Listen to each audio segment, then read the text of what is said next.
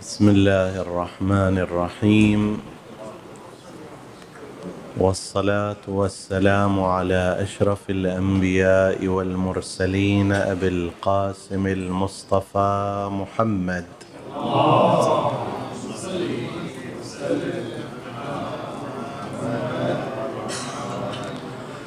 وعلى آل بيته الطيبين الطاهرين المعصومين المكرمين. السلام عليكم أيها الإخوة المؤمنون ورحمة الله وبركاته. لا يزال حديثنا في موضوع ثواب الأعمال وعقاب الأعمال. وحديثنا هذا اليوم يتناول عنوان آثار ذكر الله والتسبيح. في الآية المباركة بسم الله الرحمن الرحيم. يا أيها الذين آمنوا اذكروا الله ذكرا كثيرا. وسبحوه بكرة وأصيلا. هو الذي يصلي عليكم وملائكته ليخرجكم من الظلمات إلى النور وكان بالمؤمنين رحيما.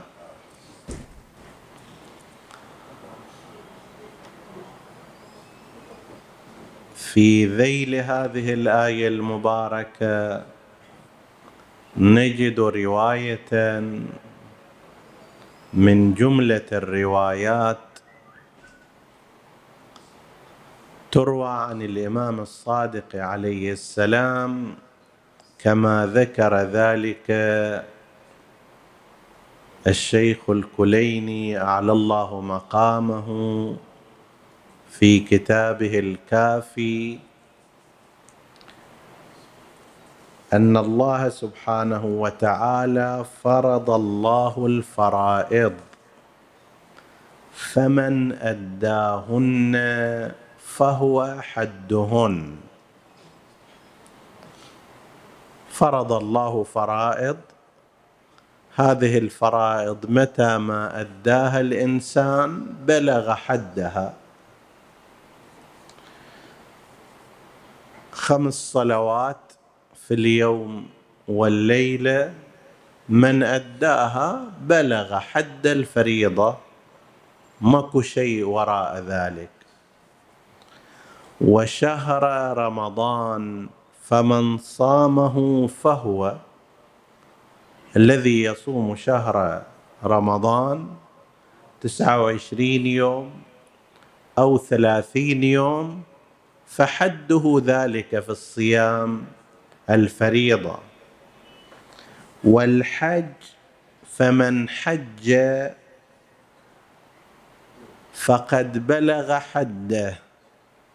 مرة واحدة إذا حجها الإنسان خلاص هذه نهاية الفريضة. إلا الذكر فإن الله عز وجل لم يرضى منه بالقليل ولم يجعل حدا ينتهي إليه.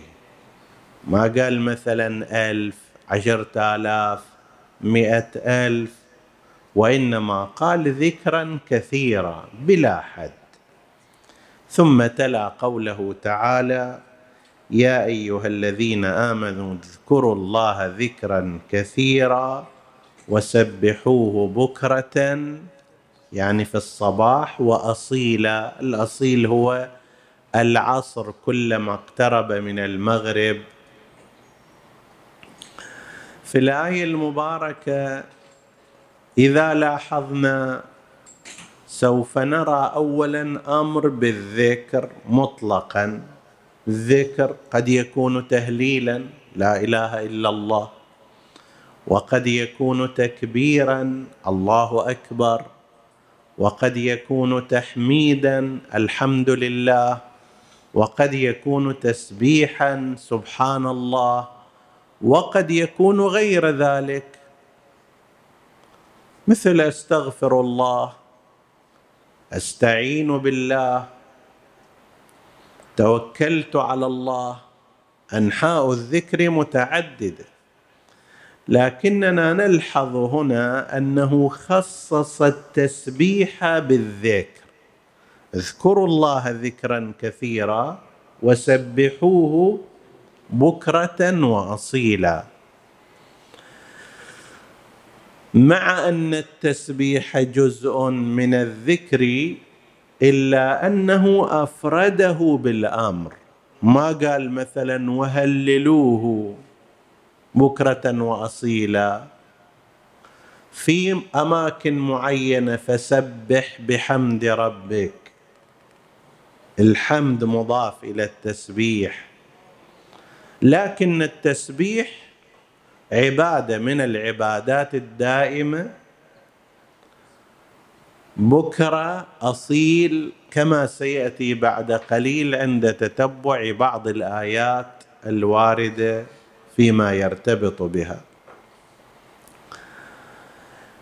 ثم يعقب القرآن الكريم يقول هو الذي يصلي عليكم وملائكته. لي اللهم صل على محمد. وسلم على محمد ليخرجكم من الظلمات إلى النور وكان بالمؤمنين رحيما. قد يكون هذه الآية المباركة نتيجة وقد تكون مقدمة. نتيجة بمعنى أنه أنتم إذا ذكرتم الله ذكرا كثيرا وسبحتموه بكرة واصيلا ينتج عن ذلك أن يصلي عليكم وبالتالي سيخرجكم من الظلمات إلى النور. زين إذا إنسان يقول لك أنا إنسان مسلم مؤمن كيف في الظلمات؟ بلى الظلمات درجات. أكو ظلمة قاتمة ظلمة الشرك. هذه ما فوقها ظلمة. بعد ذلك اكو دونها ظلمات مثل ظلمة الشهوة وسيطرتها. أنا وربما أنت ليس عندنا ظلمة الشرك ولكن عندنا ظلمة النفس الأمارة بالسوء. هذه ظلمة وليست نور. عندنا ظلمة متابعة الشهوة والهوى. عندنا ظلمة متابعة الغضب والانفعال. عندنا ظلمة متابعة البخل وشح النفس. وقد أوضحنا بعض ذلك في ما سبق من أحاديث الأمراض الأخلاقية. فالإنسان يبقى بالتالي عنده ظلمات لكن بالنسبة وبالمقدار الأقل. كلما سبح الله كلما ذكر الله خرج من ظلمة ليدخل إلى نور. بفضل صلاة الله عليه. اذا هذا قول بأن هذه الآية المباركة هي نتيجة ليخرجكم من الظلمات إلى النور نتيجة ذكركم نتيجة تسبيحكم أن الله سبحانه وتعالى يخرجكم يخرجكم من الظلمات إلى النور. هذا فهم لها. قد يكون فهم بشكل آخر أنه لا هذا من باب ذكر السبب بعد ذكر النتيجة. لماذا كنتم تذكرون الله ذكرا كثيرا؟ تسبحوه بكرة واصيلا. لأنه صلى عليكم وأخرجكم من الظلمات إلى النور. ذكر الله لا يتيسر لكل أحد ما يجي عفوي وإنما هو مرتبة من المراتب. الذاكرين الله كثيرا والذاكرات. ولذكر الله أكبر وأقم الصلاة لذكري هذه مراتب. ما تحصل عفوية وإنما تحتاج إلى توفيق من الله إلى صلاة من الله على هذا الإنسان إلى تزكية من الله لهذا الإنسان يخرجه من ظلمة الغفلة إلى نور الذكر. ومن ظلمة الشهوة إلى نور البصيرة وهكذا. فيحتمل هذا ويحتمل ذاك. اذا الآية المباركة بضميمة التفسير وإشارة الرواية تقول إن الله سبحانه وتعالى جعل الفرائض بحدود معينة بينما بالنسبة إلى الذكر لم يجعل له حدا وإنما هو بلا نهاية. ما دمت على قيد الحياة وتستطيع أن تذكر ربك فافعل. بكرة أصيلا صبحا مساء على أي نحو كنت فيه. هناك سؤال ربما يطرح ويذكر وقد ذكره بعض الإخوة الأفاضل وأحببنا الإشارة إليه أنه لماذا يكون الخطاب الديني قائما على الحالة التجارية بين الإنسان وبين ربه. يعني شنو قائم على الحالة التجارية؟ يعني يقول له مثلا من قال لا إله إلا الله الملك الحق المبين أعاذه الله من الفقر. آنس وحشة قبره. قرع باب الجنة. كأنما سوي هذا الشيء حتى نعطيك في مقابله كذا وكذا من الحسنات. من قال الحمد لله رب العالمين أربع مرات في يومه فقد أدى شكر ذلك اليوم. قالها في ليلته أدى شكر تلك الليلة. هذا كأنما سلم واستلم. سوي شيء وهذا الأجر ماله.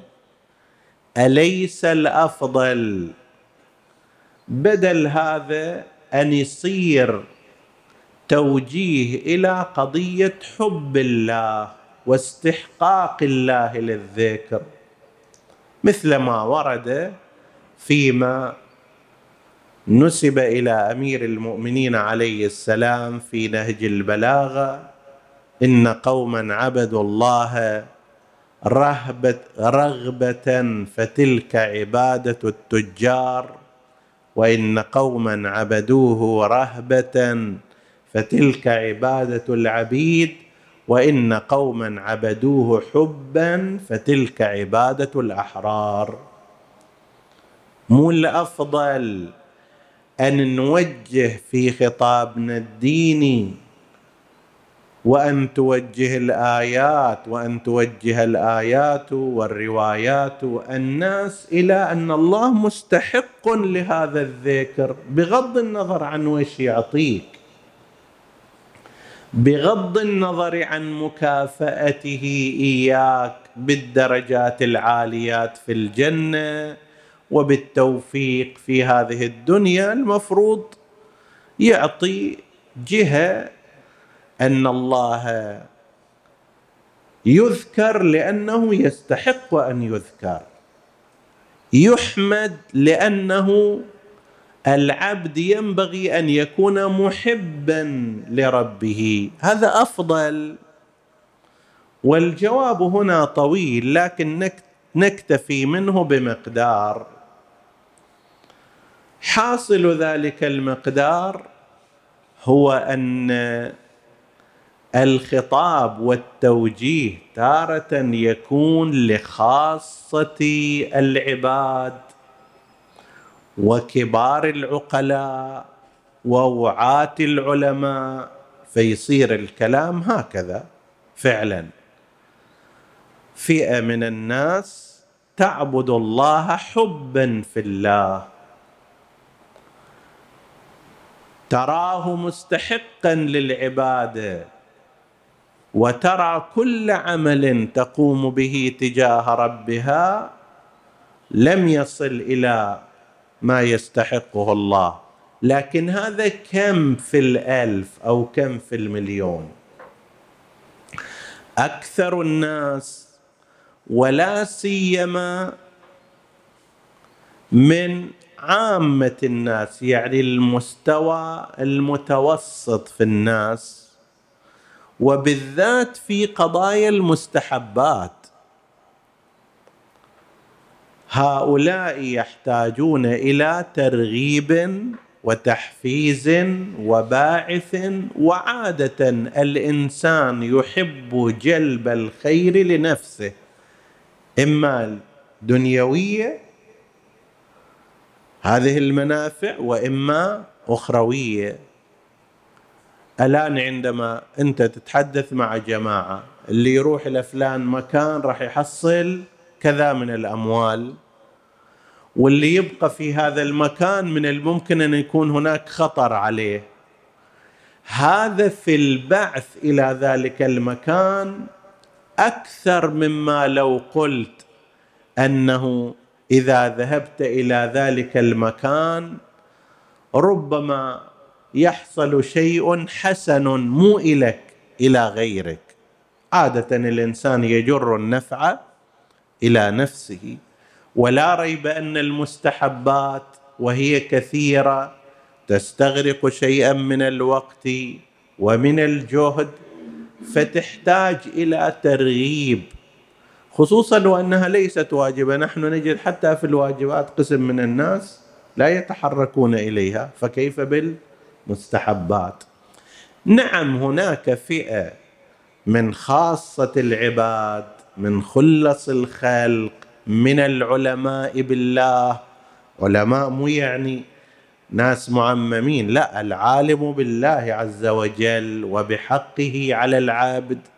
فعلا قسم من هؤلاء يتحركون باتجاه عبادته حبا ولكن ما أندر هؤلاء. وما أقلهم. وإلا توجيه ما دام هو لعموم البشر عموم البشر مفطورون على جلب النفع إلى أنفسهم ودفع الضرر عنها. هذه بفطرة كل إنسان. فإذا قلنا أصل الجنة أنت أعبد الله لاستحقاق الله العبادة. أما سالفة جنة مو معلوم توصل فيها. كم من الناس يذهبون وراء العبادة؟ نسبة قليلة. أنت لا تعصي الله بالمعاصي الكذائية. نار ماكو. ولكن ليس من المناسب أن تفعل هذه الأفعال. الله ما يستاهل أن تعصيه. قسم قليل من الناس يكتفون بهذا المقدار. إنما الوعيد على المعاصي والثواب على الواجبات والمستحبات يشكلان دافعين باتجاه العبادة. نرجع إلى موضوع آثار الذكر لله بعد الصلاة على محمد وآل محمد.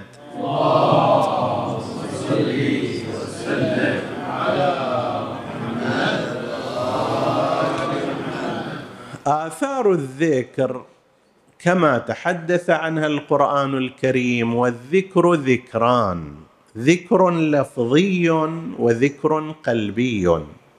الذكر القلبي هو أن الإنسان يستحضر وجود الله كناظر إليه. ذكروا الله فاستغفروا لذنوبهم. فعلوا فاحشة ظلموا أنفسهم. هناك قبل ما يبدأ بالاستغفار تذكر الله وتذكر موقفه بين يدي الله. فانبعث بعد ذلك نحو الاستغفار. هذا ذكر قلبي قلب الإنسان يتذكر ربه. نعمة حصل عليها. قبل ما يقول الحمد لله هو في داخل نفسه يشعر بالامتنان. لذلك أحيانا تشوف أول شيء يتذكر بعد ذلك وقالوا الحمد لله رب العالمين. كأنما هذه كلمة الحمد لله رب العالمين تعبير عما في داخلهم من ذكر نعمة الله عز وجل. وهذا النحو من الذكر عظيم الآثار. في النعمة إذا تذكر الإنسان قبل المعصية إذا تذكر الإنسان قبل الغضب إذا تذكر الإنسان قبل الظلم إذا تذكر الإنسان فقد جعل بينه وبين تلك الأمور حاجزا وهو ذكر الله عز وجل. والذكر الثاني هو ذكر اللسان الذكر اللفظي. في القرآن الكريم عندنا آيات كثيرة نورد منها آيتين. الآية المباركة ما قال الله سبحانه وتعالى من أثر ذكر الله في اطمئنان القلب. ألا بذكر الله تطمئن القلوب.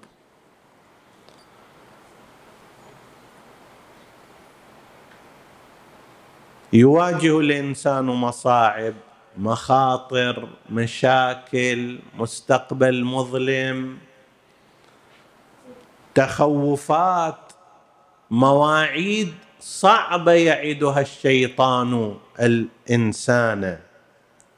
دائما الإنسان هدف من أهداف الشيطان يهول قدامه الأمور. شايف قسم من الناس عندهم مبالغة في هذا الأمر نظرته السوداوية باستمرار. دائما هو يتوقع الجانب السيء. حتى في الحسن يرى سوءا. حتى في النعمة يراها مقدمة نقمة. وهذا كله من آثار الشيطان.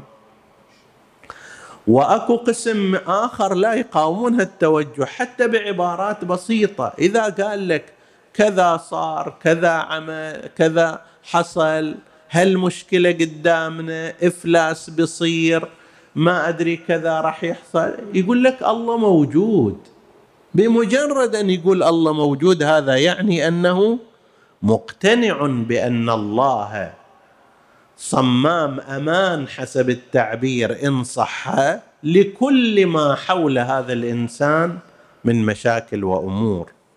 تطمئن وتطمئن قلوبهم بذكر الله. ألا بذكر الله تطمئن القلوب.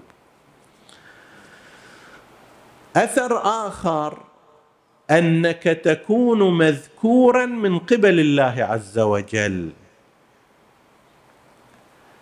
أنت لا تذكر الله فقط وإنما تصنع شيئا تجعل الله يذكرك. وإذا ذكرت من قبل الله فأنت في رحاب نعمته فاذكروني أذكركم. اذكروني بقلوبكم أو حتى باللسان أيضا إذا كنت متوجها إليه. في خصوص التسبيح حيث جاء في الآية المباركة وسبحوه بكرة وأصيلا الحديث طويل لكن أنا أشير إلى موارد. المورد الأول ما ربط فيه القرآن الكريم بين الخلاص والنجاة وبين التسبيح في قضية يونس.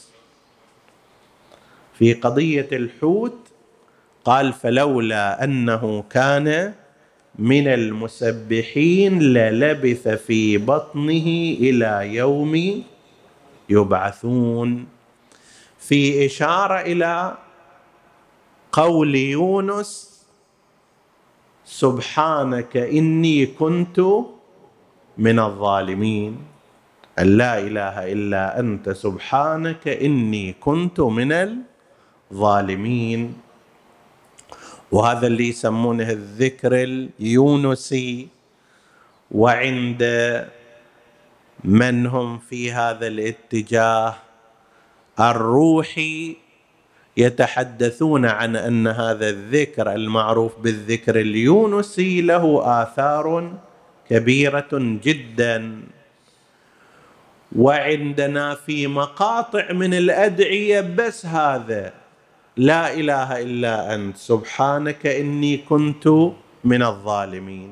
لا إله إلا أنت. سبحانك إني كنت من المسبحين. لا إله إلا أنت. سبحانك إني كنت من المكبرين. إني كنت من المهللين. إني كنت من الحامدين. إني كنت من المذنبين.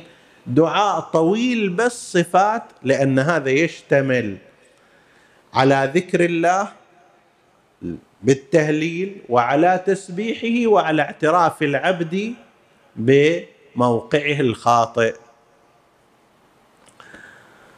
هذا بالنسبة إلى نبي الله يونس. وكانت نتيجة ذلك التسبيح أن خرج من سجن بطن الحوت. بعض المفسرين والعلماء يقولون ليس معلوما أن القضية خاصة بنبي الله يونس وإنما هي أيضا تشمل غيره إنسان على سبيل المثال في السجن معتقل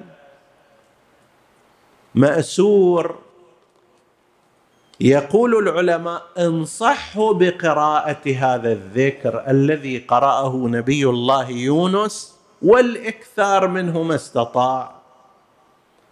لأن هذا الذكر الذي قرأه نبي من الأنبياء فكانت نتيجته أن فرج الله عنه لن يكون الله بخيلا عن غيره عندما يقرأه فلا يفرج الله عنه.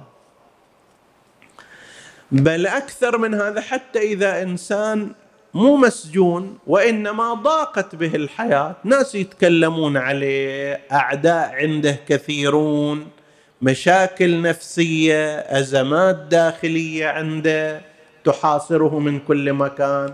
انصحوا بالتسبيح.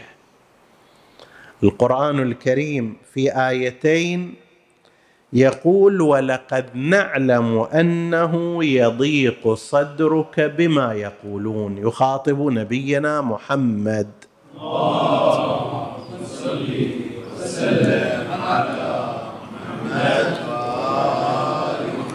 انت تؤذى. طبعا مو اذى بدني. ما أوذي نبي مثل ما أوذيت. الأذى النفسي أعظم من الأذى البدني.